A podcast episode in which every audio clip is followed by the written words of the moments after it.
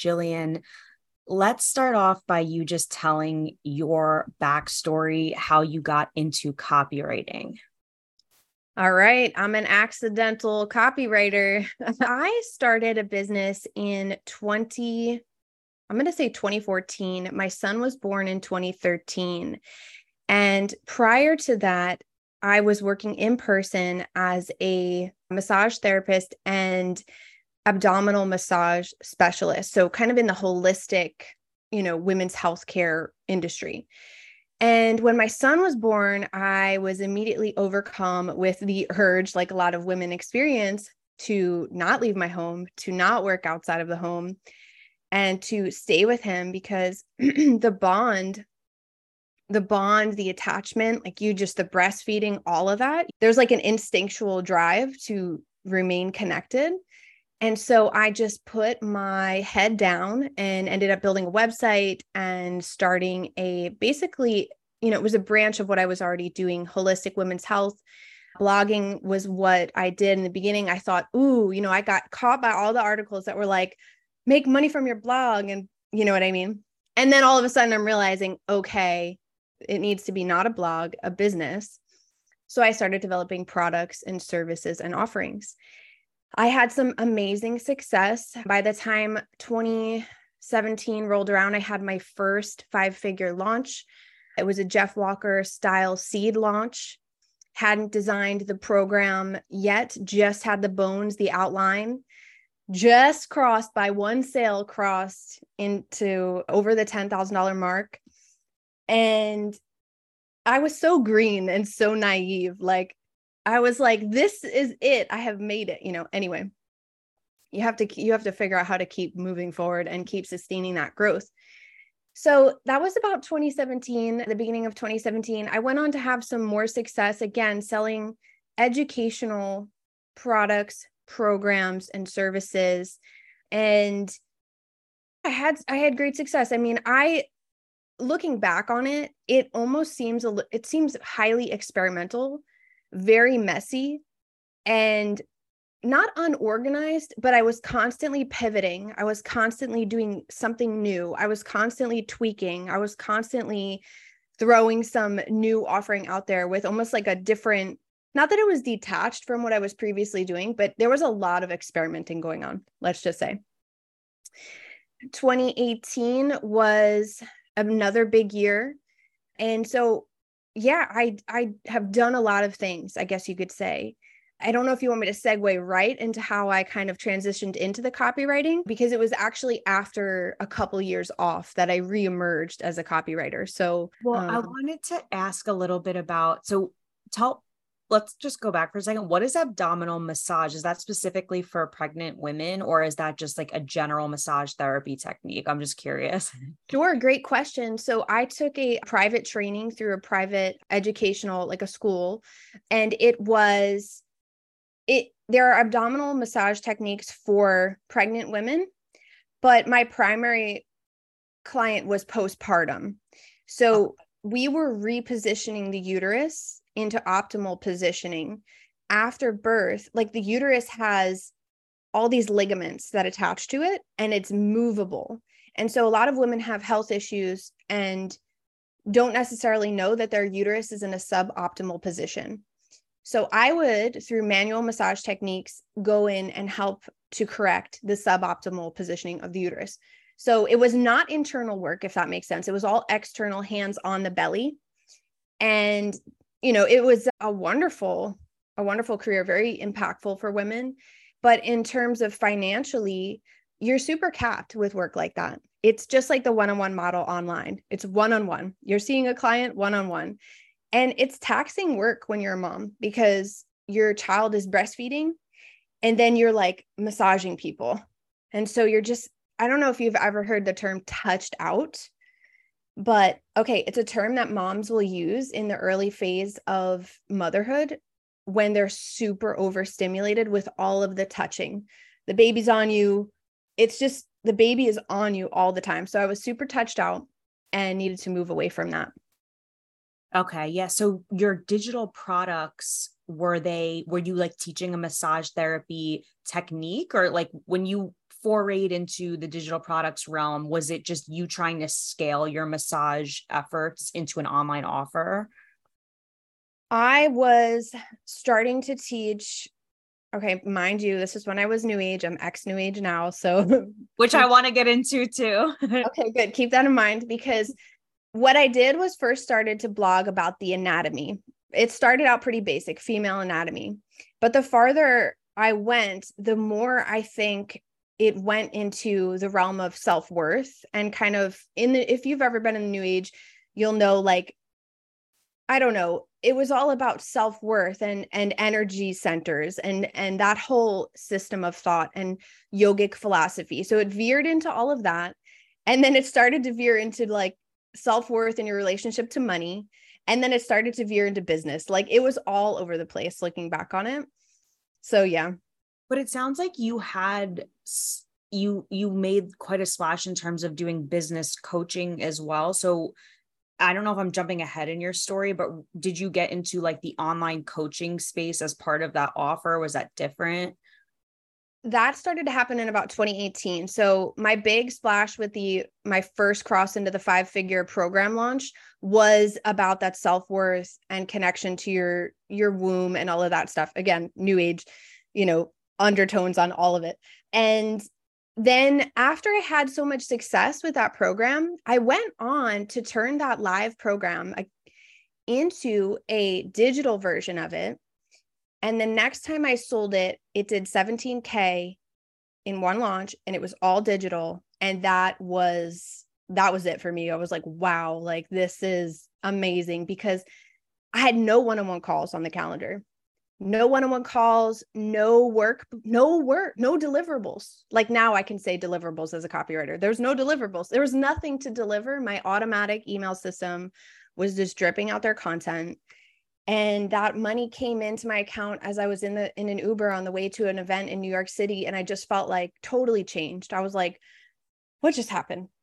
Coming from one-on-one work where you're super capped with your income and then feeling that potential, that experience is what kind of like helped me pivot into the business kind of coaching, business mentorship arena. I was in connection with a lot of women in the women's health industry who wanted to know how I was getting these results.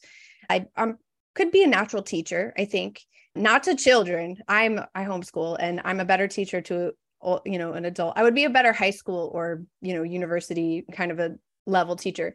But anyway, I started to teach these women that I was in connection with about what I was doing to get results. These women were so accomplished. There were some women, around me who had these, Ivy League educations, and they were trying to do their online stuff in the women's health industry. And here I was, this 20-something, just like knocking it out of the park, So I felt like I had a lot under my belt and a lot to teach. And that was my pivot into talking about business more. Got it. Okay. So it sounds like everything was going great with the digital products and launching and all that stuff and the online business. And then it sounds like you took a bit of a break. Tell me about that. I hit some hard moments in business. I'll tell you all about them, right? We can share the highlight reel, but it's like the hard stuff that's so valuable too. So I had a couple failed launches mixed in. Maybe in 2019, there was a launch that I anticipated to do 20K. Cause again, you think you're on this trajectory, you have more people on your email list. You're like, yeah, the numbers, it all lines up. I had this launch, mapped out. It was supposed to do over 20K. In my mind, it should have. And we did like 7K, and it was just like a huge blow. Cause we had just moved into a new house. I had just given birth to my daughter, my second child. And that was a hard thing. Then not long after that, I started to be pretty outspoken about what was going on in 2020. And I really couldn't keep my mouth shut. And I really, really made people unsubscribe fast. Like, and I just couldn't cap it. I think I was a little bit of an unrefined entrepreneur where I just couldn't separate business from what I truly think and thought. And maybe that's maybe it's just an urge to be honest, or an urge to say what I'm thinking, you know, as a writer, like that's what I was doing. I was writing about what I saw, the patterns, the things that, you know, long story short, a lot of my colleagues, I lost a lot of colleagues. I lost friendships. I lost business connections. I had one-on-one clients turn around and say, I want my testimonial off of your website. I can't support you. I can't support your work. I really turned a lot of people off as I found my voice. And so it was very draining. And picture this, on the side of all of this going on, you're a mom. So you have kids to take care of and they need you. They need to eat good food. They need to be tended to emotionally. You have a home. And so it was really natural for me to just pause and kind of let everything come to a halt so I could find, I guess, a center place and maybe rest a little bit and reestablish my priorities. And that break was very fruitful, super fruitful for me. It was hard to do. I wondered if I should... how I should handle expenses that I had carried for years related to software, stuff like that. Should I just unplug this whole thing? Like, what am I doing? You know? So it was a huge, huge break of time of unknown for me. And then take me through. So you have this break, like how long does that last until you kind of reemerge? And I'm assuming the reemergence was you getting back to copywriting as a service, correct? Yes. Well, during the break, I came to Christ. So I realized that my worldview of believing in what I'll call ascension theory, I used to believe that we were all ascending. I came to the conclusion that that worldview was false and it was founded on falsehoods, I'll say, or deception. And so when I came to Christ, it's a wild story because I was the person who was gifted the Bible, who was trying to ethically dispose of the Bible. Like I was like, how does one ethically dispose of the Bible? Like that's how far away from the Bible I was. I had a lot of preconceived ideas about it, what was in it, what it was used for, who, you know, all these things. So during my break, when I started to read the Bible, I mean, it was not foreseen by myself that would be something I was willingly and with a genuine curiosity doing. And when I came to Christ and when I fully shed my old worldview and came into this new biblical worldview, I was asking myself, what can I recover or salvage? What can I salvage from all these years in business? Like, what is it? What can I salvage?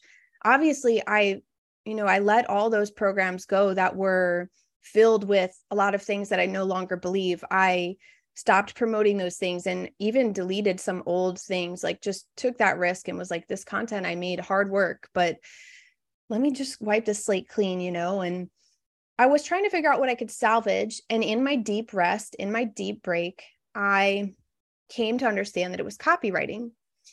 And it was actually an amazing long-term client who had reached out to me to ask me for help with her writing that helped me segue into the copywriting because she is not a natural writer and she needed a website written. She needed sales material written. I had already written 50 some odd sales pages for myself. I had been reviewing other entrepreneurs' sales pages and sales material in business already. And so this one amazing godsend client really helped me transform what I'm doing and how I can show up in business in the marketplace. And she turned me into a copywriter.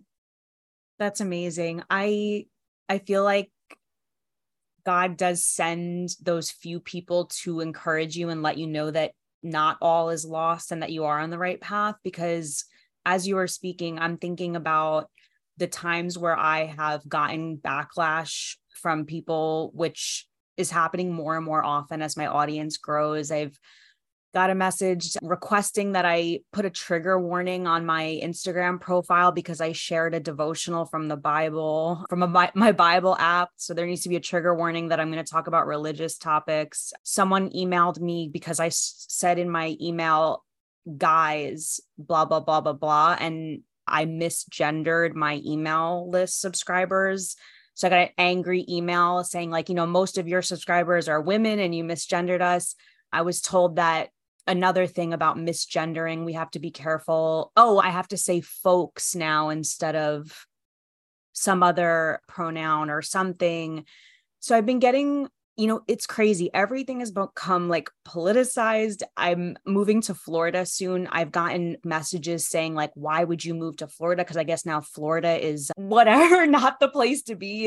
It's political, I guess.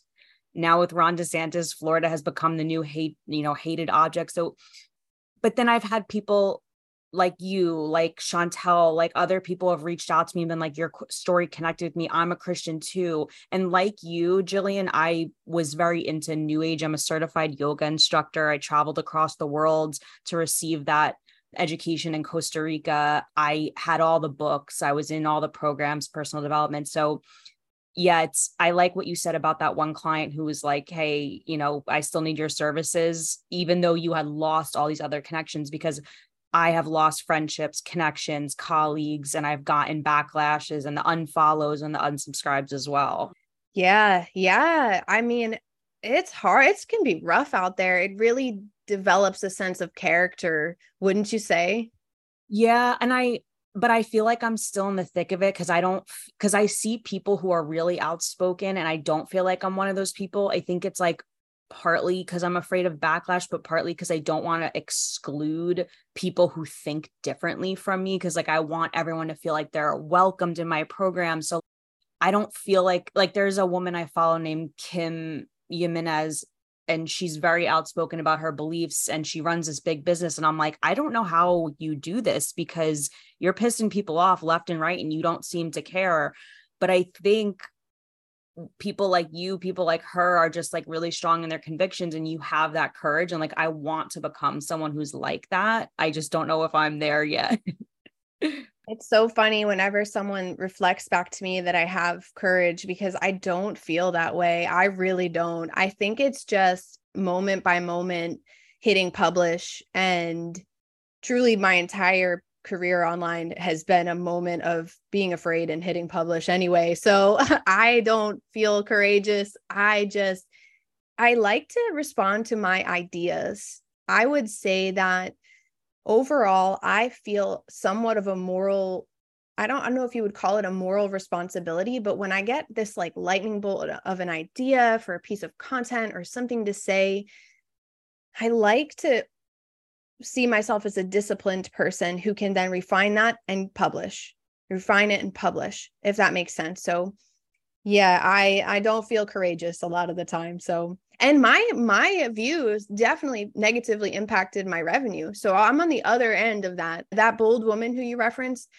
hey, I went that route. I was super bold. And because my email list was a certain political vibe, my revenue went down. Like that was what happened. And so, you know, me stepping out and starting again, there's a fresh slate and it's like, okay, who do I want to have on my email list? Who is reading these emails, reading the room, and just starting from scratch and knowing that similar to you, I don't want to exclude people who think differently. And I also want to respond to those ideas and instincts or nudges for content and things to say. So that's the thing. It's like, do you want to what is worth having those big launches to have a bunch of people who assume you think and believe a certain way when then they're just going to turn around and be disappointed. And when they find out, you know, what your true beliefs are. Right. Which is, it happened to me, a lot of hate mail, a lot. Can't believe I bought this from you. Can't believe you think this. And that was happening with the gender identity ideology stuff more so than anything. When I started to speak out against that, that was when I got the most hate mail I have ever received. So I think a lot of the time we have to remind ourselves, okay, this person is raging against an idea. I just happen to be the spokesperson for this thought or idea right now. Like, it's not about me personally. This is about them holding tight to their beliefs and protecting their worldview ultimately. Yeah. And I like on your website, you had like a blurb of like, hey, this is what I believe. And if you want more resources about this, email me at this email address and I'll send you resources. I feel like that's like a classy way to open up a dialogue and want it to truly be about information and facts versus like keyboard warrior, I'm just going to leave nasty comments or whatever. Right. That's one thing I've held a standard with. I've tried to is being polite. Like I've just tried to be polite in a world where everybody's really reactive and ready to fight. Like, hey, I could do that too. I have fight in me. Sure. Like, you know, but I try to stop and be polite and just make those interactions a good exchange, even if the other person is never going to, isn't anywhere close to considering my viewpoint. What about like motherhood and homeschooling? 'Cause you said you homeschool. I've had a few different women on the podcast talking about like balancing motherhood and freelancing, and it's not something I have personal experience with because I'm not a mother. So I'm curious about your choice to homeschool and your thought process on like working and being a mom and balancing that. Great question. So the area that I live in, a lot of people send their children to private school because the educational system down here, for whatever reason, the public schools are ranked a lot lower. And there's this interesting ranking system.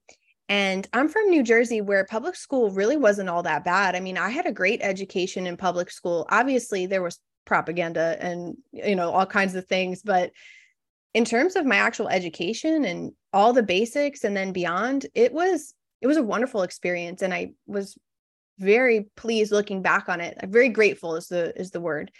So for me, you know, my husband and I are very protective of the kids, and it's really just about these years of their minds forming, that we want them in a safe environment where they can ask questions and they can just generally be kids. And so, you know, it's hard to explain how I got into becoming a homeschooling mom. I really, again, just like the copywriting, it just happened. It just happened where it's like, okay, this is what we need to do now. This is it. And so my workflow is changing in September. So the summer is a great time for me to get an extra work session in for the copywriting work and for business building, admin, you know, really all the stuff that's required in the behind the scenes of running a business. And, you know, I'll wake up before the kids and I'll get a nice 2-hour work session done before they're even awake. I love it. It's so nice. That's my deep thinking time. You know, it's quiet thinking time. And I batch work, which I'm sure you have experience batching work so that you can stay in your lane mentally and have success with that. And then we all do a breakfast flow, and I do a cleanup and, you know, start laundry, kind of drop into home mode a little bit. And then after the breakfast flow and the cleanup in the summertime, I do a second work session for the copywriting and for the business. Come September, my second work time block after breakfast is becoming a homeschool time block. So it's just about looking at the quarter ahead, really, for me. What is required? How do I structure things?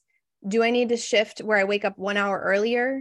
What do I want to do? There's a lot of flexibility, but I can really get a lot done with 1 2-hour time block every day. And the way that I'm, you know, rebuilding my business is I'm doing one-on-one services now.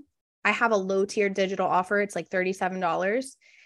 But as I get this next couple years going, my goal is to develop a signature program under $1,000 that doesn't require in the moment work. So similar to the success I had previously in the other, you know, industry or area, I'm going to do the same thing, but I definitely want to walk through a variety of one-on-ones, a variety of different things, so I can really refine it and make something that has longevity, like a long shelf life is what I'm looking for. So my kids, you know, they get a lot of free time, a lot of independent time, a lot of time to run out in the yard. We garden. There's time to do the chores and take care of the chickens, the animals. So I'm sure somebody would look in at my life and be like, you're not doing enough with homeschooling. And for me, it's just like, you know what? I'm doing what I have mapped out. And eventually my son, I will bring on a tutor for him. Eventually, when he gets to a point with math that I just can't, I'm just going to come up with solutions on the fly. So we are working through it. That's amazing. I think something that a lot of writers are going to ask at this point, because I have so many women listeners who are mothers or going to be mothers soon. And they might be saying, well, Jillian, that's nice for you, but I have to hustle and I have to go out and make this full-time income. And what would your response be to that dilemma?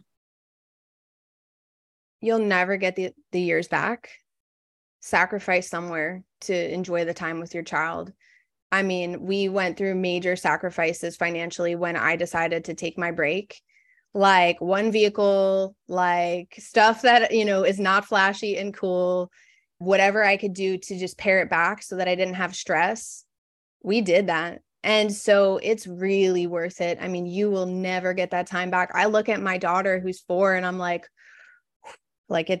it happens, and it happens fast. And these are those formative years that it's like, it's so precious. You know, I'm very excited that, I'm just very excited that I made that decision. And another thing I would say to a new mom who definitely needs to make money from home is really reflect on how valuable your time is and assess your offerings. I never came down on my rate. Like my rates have always been expensive. I'm going to say expensive. I never started at beginner rates in copywriting. There was no way. It wouldn't be worth it. I'd rather not work at all than charge a rate that's too low for me, I'll say. You have to know what your time is worth. You have to know how to be very effective with your time. It's not necessarily you're getting paid to solve problems, not sit there and you know what I mean? So it's like, solve the problem, boom, move on, and charge well. Yeah, that is so key. I could not have put that better. It's like, that was my mindset as well. And I don't think I was able to communicate it as eloquently as you did, but like, it was literally between, this is either going to be worth my time and I'm going to charge this fee, or I'm not going to do it at all. And that doesn't compute for a lot of people, because they're like, no, I need to make something. It's like, no, you need to give up and walk away from the low rate and wait for someone who will pay you what you're worth. And not a lot of people know that when they first start out. And, you know, it's interesting what you were saying about homeschooling your kids and like, they have a lot of free time and they have autonomy over themselves, because we just did a coaching session in my course yesterday. And I had a mentor come in, and she was like, you know, the reason why we always feel like we have to ask permission or we don't feel qualified and we have this imposter syndrome is probably because we were conditioned from the time we were in school at the very youngest to ask permission to even go to the bathroom. And that continues up until you're a senior in high school, probably even for some people in college, asking permission for everything. So it's a hard pivot when you have to go into business and choose yourself, as I like to call it, and raise your hand for opportunities, create spec pieces, take this initiative and put yourself out there, and stop waiting for permission when we've really been conditioned by our school system to literally ask if we are able to use our freaking bowels. Yeah, that makes a lot of sense. It's a great point. And that definitely does a great job describing that uncomfortable feeling of having to go out and basically claim what you want in the marketplace, put a price on it, and then hold firm. And yeah, that's definitely a good way to describe the operating system that you have to kind of break out of.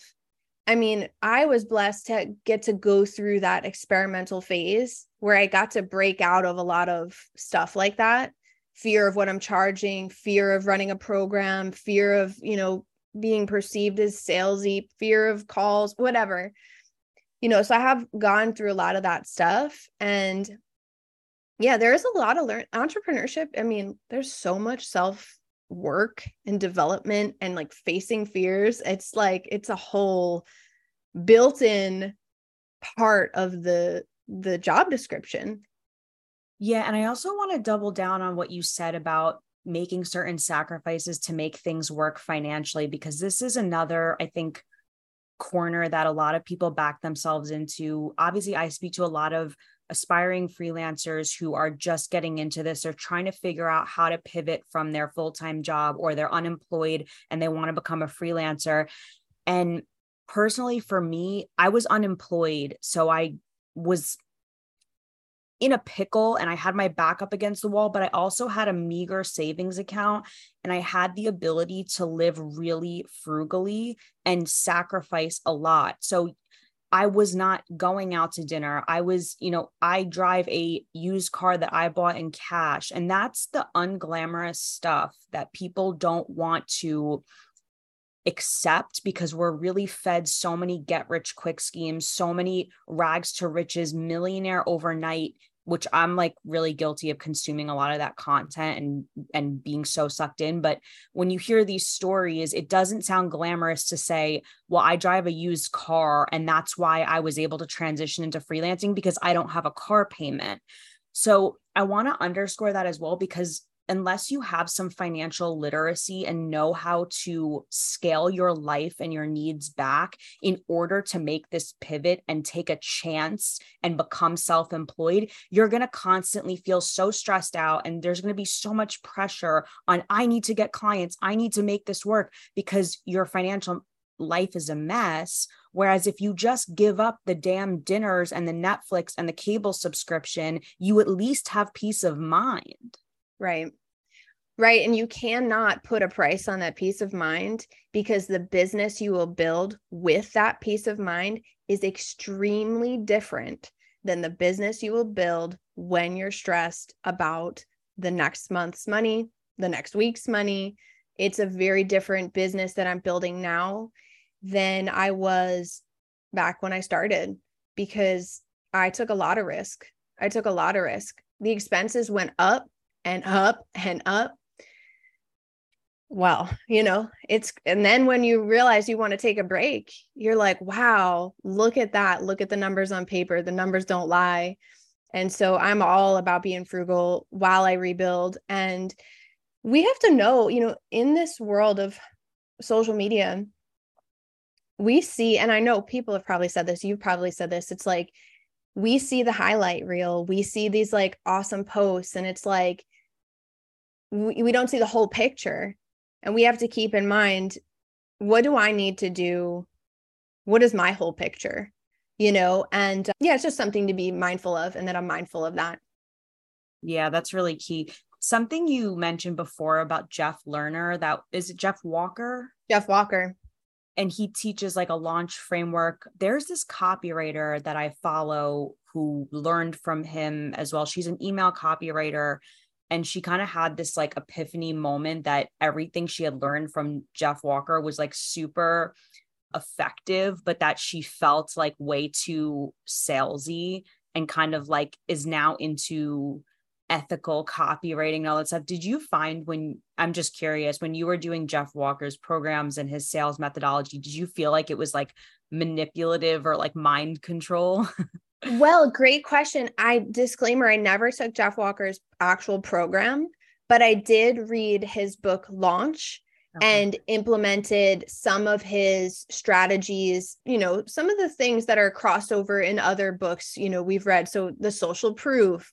You know, I don't think that nothing is popping up as a red flag with his stuff right away. A lot of the slimy, like manipulative stuff I came across was more with the one-on-one high ticket.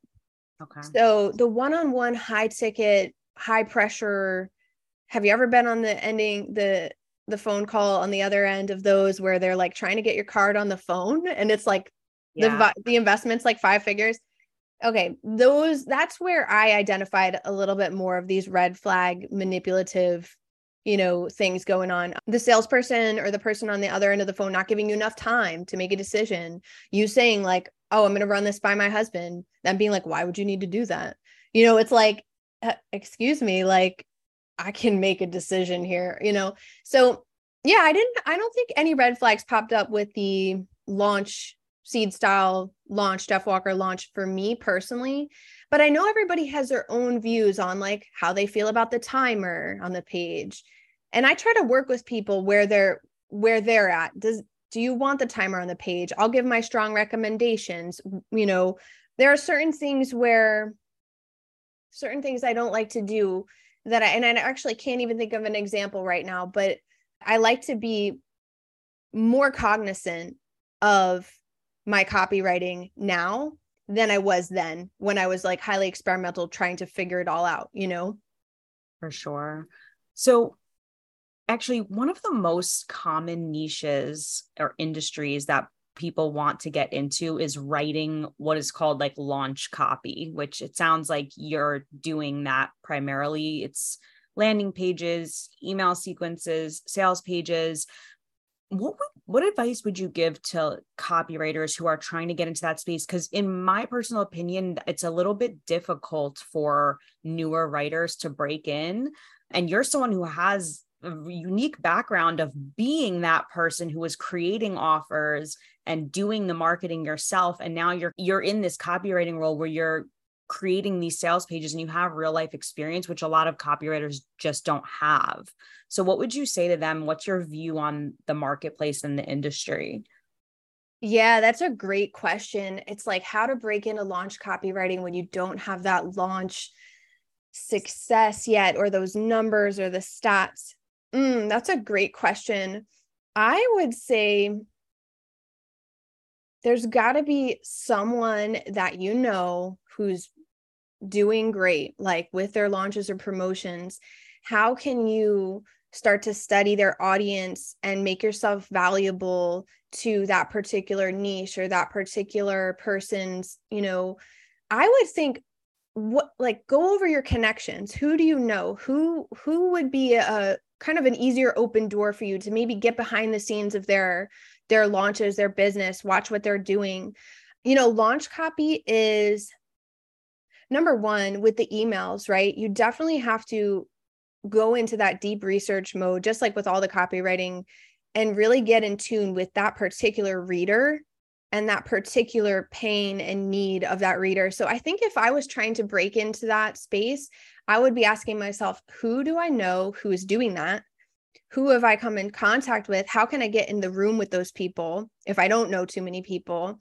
How can I make myself valuable? Can I write them some podcast pitches to start? Can I show them what I know? Can I write something else for them while I'm kind of trying to, you know, because once someone establishes a connection with you and you get their brand voice and you get their customer, it's so much easier for them to turn to you and be like, please write this for me. Can you look at my launch emails? The other thing you could do is be a student of those launches. I mean, for years, that's what I did too, was like sign up for this. And I would watch, what are these emails? What are the subject lines? How many emails come in? Be on the back end, be the customer, watch what's going on, and do that across different promotional, you know, different launches. You know, there's a lot to be said about being a good student. And then when it comes time to like pitch that potential client, just do the scary pitching, like just do it. Yeah, that's really good advice, is like be the end consumer. And that's for any niche. That advice actually translates to any copywriting niche. It's like, if you can actually say you have experience with the product and you are on the receiving end of those marketing materials, you're going to be able to write so much better. I also think that writing launch copy for coaches is, honestly, if you're brand new to freelance copywriting, I don't think it's the best place to start, because it's such a conversion oriented style of writing. It's like you're going straight into the copywriting. Whereas for me, I got my foot in the door content writing with blogs. So I think there's lower barrier to entry if you're in a less conversion oriented field. And then as you become a content writer and learn someone's brand, then you can really start pitching them and be like, hey, we should write an email campaign. We should write an ebook. Oh, I should write your webpage. You can kind of like upsell them from there. So Talk to me about your journey of learning copywriting, because it sounds like you are self-taught pretty much. I'm the self-taught person in the room. I'm in these, groups with copywriters, and I'm like, oh, y'all bill like that? Like, I literally come from, all the digital marketing stuff. And so I would put people on payment plans for their deliverables. Still to this day, I'm about to implement for the first time, try it out, the 50% upfront, 50% right before the deliverable goes out.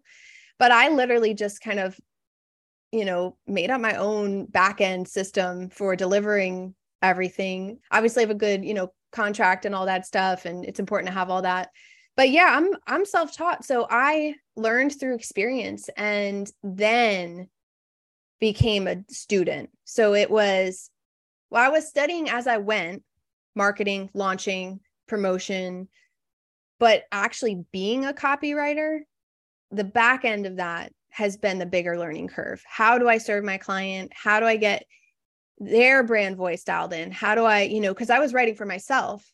So I was like, all right, what is this person's, brand voice? What is the language they use? What is the language they don't want used? How do I get underneath them kind of and be really good at that? And so more of my learning has been reading books to figure that out, signing up for offerings, other people's offerings, and trying to improve in that area. And so, yeah, there's pros to learning on the go. I have some stats and some data to fall back on. It really helps when you can be like a consultant for your clients versus just an order taker or just a contractor, because and a lot of freelancers who don't have your background, a lot of copywriters who don't have your background, maybe won't feel as confident saying, hey, I don't think you should do this. I think you should do this. Here's my recommendation.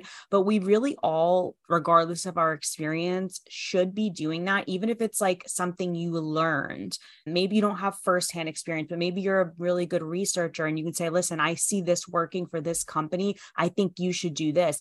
That's, I would say, one of the big differentiators between the copywriters who get the repeat work and who build long-term relationships with clients and become that partner, that consultant, versus just the copywriter who gets assigned something, they deliver the work, and then the client kind of just falls off. Too many freelancers are order takers versus consultants. Yes. And there, like you said, there's so many pros to being that consultant and being in that position.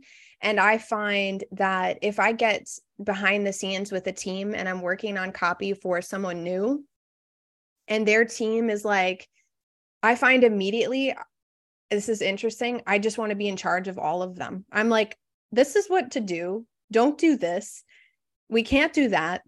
And it's hard for me to just step into a new, group of people who've been operating together and then like have such strong opinions about how to execute things. So I actually navigate some of my own personal challenges, trying to find the balance between like walking into the room and like, and then, but it's in me to try to direct the marketing. I would say that I'm a marketing director before I'm a copywriter.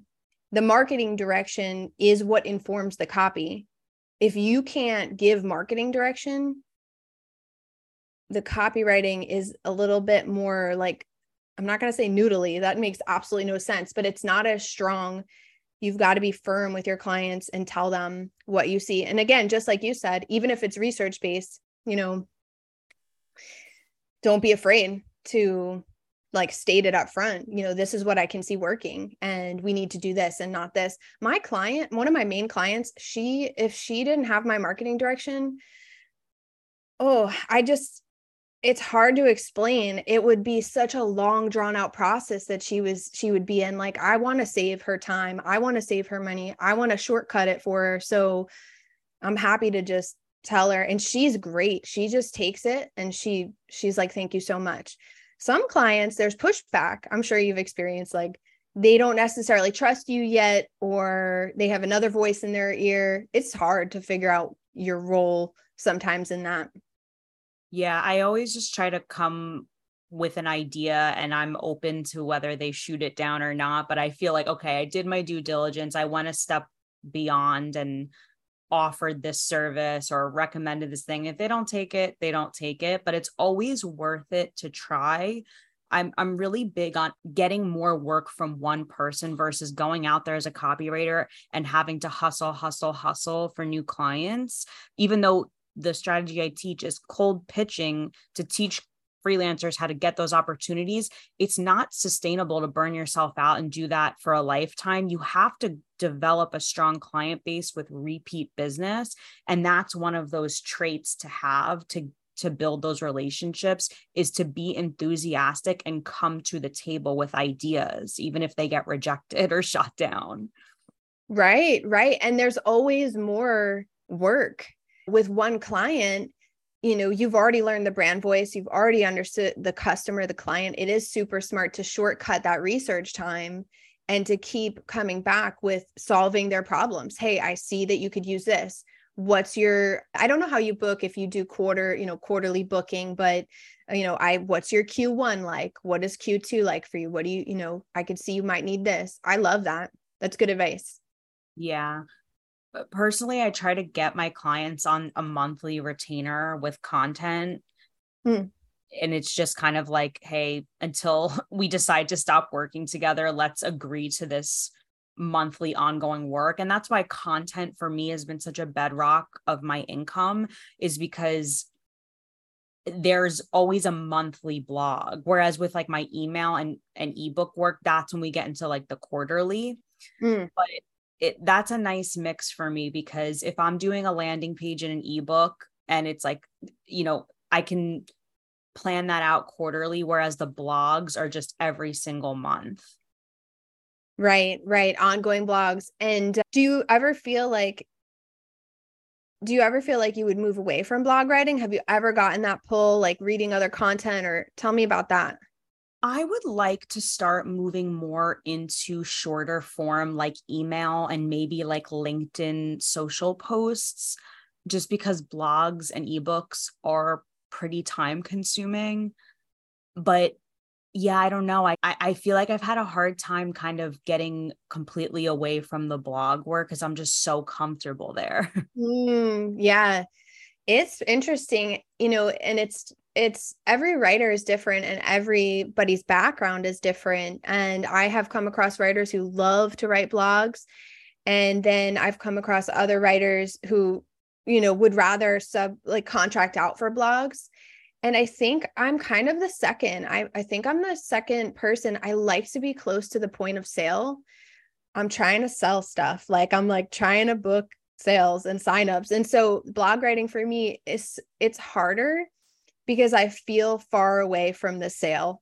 It's just interesting, but I've written some great blogs that I'm very proud of for clients. And obviously it contributes to their business ecosystem. So it's very valuable, but it's definitely an area where I am starting to subcontract out for blogs for my clients. One of the easier deliverables to subcontract out, because you just have a writer do like the time investment for you, and then you can quickly edit it and kind of bring it up to the right standard.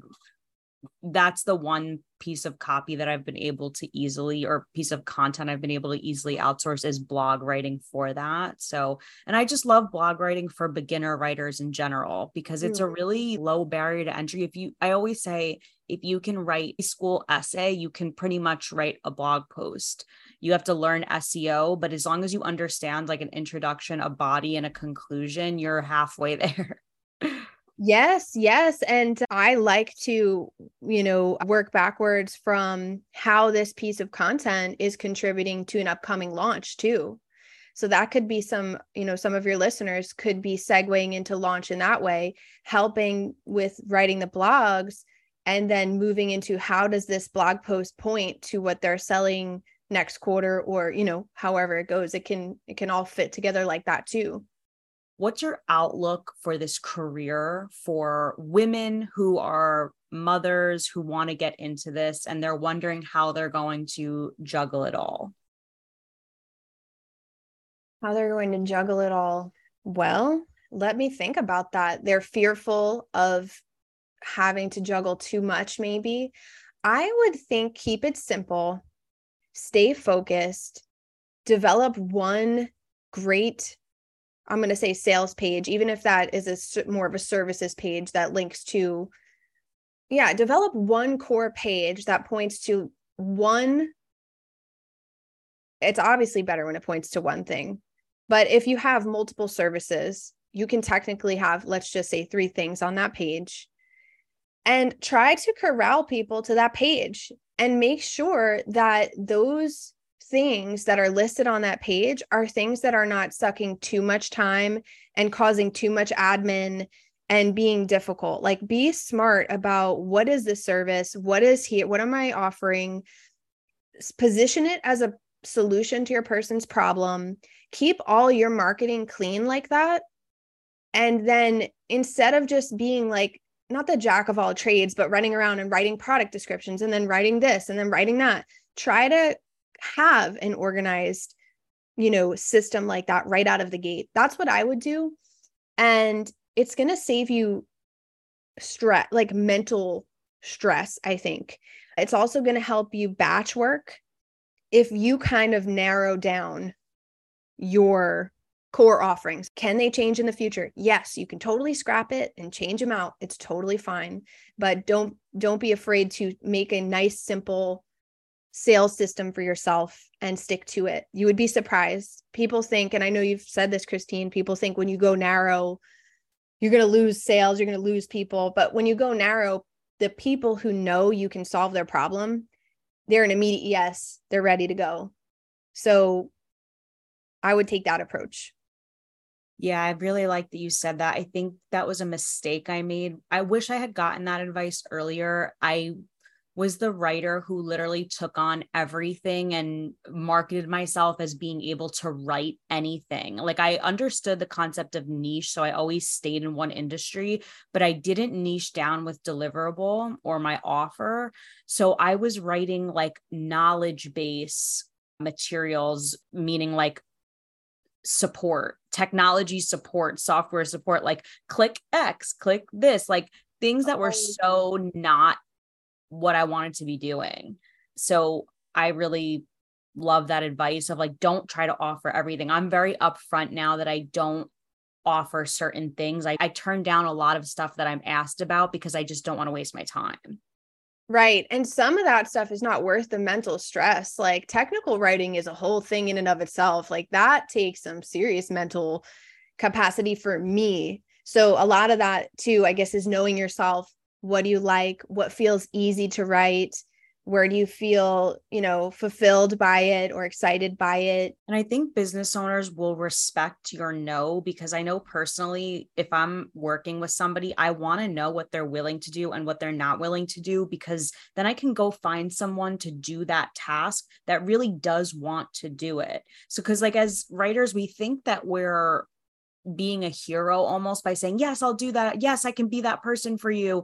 But it's like, no, let that business owner, let your client find someone who specializes in that and who will do a knockout job and who will be really into it if you're not going to be.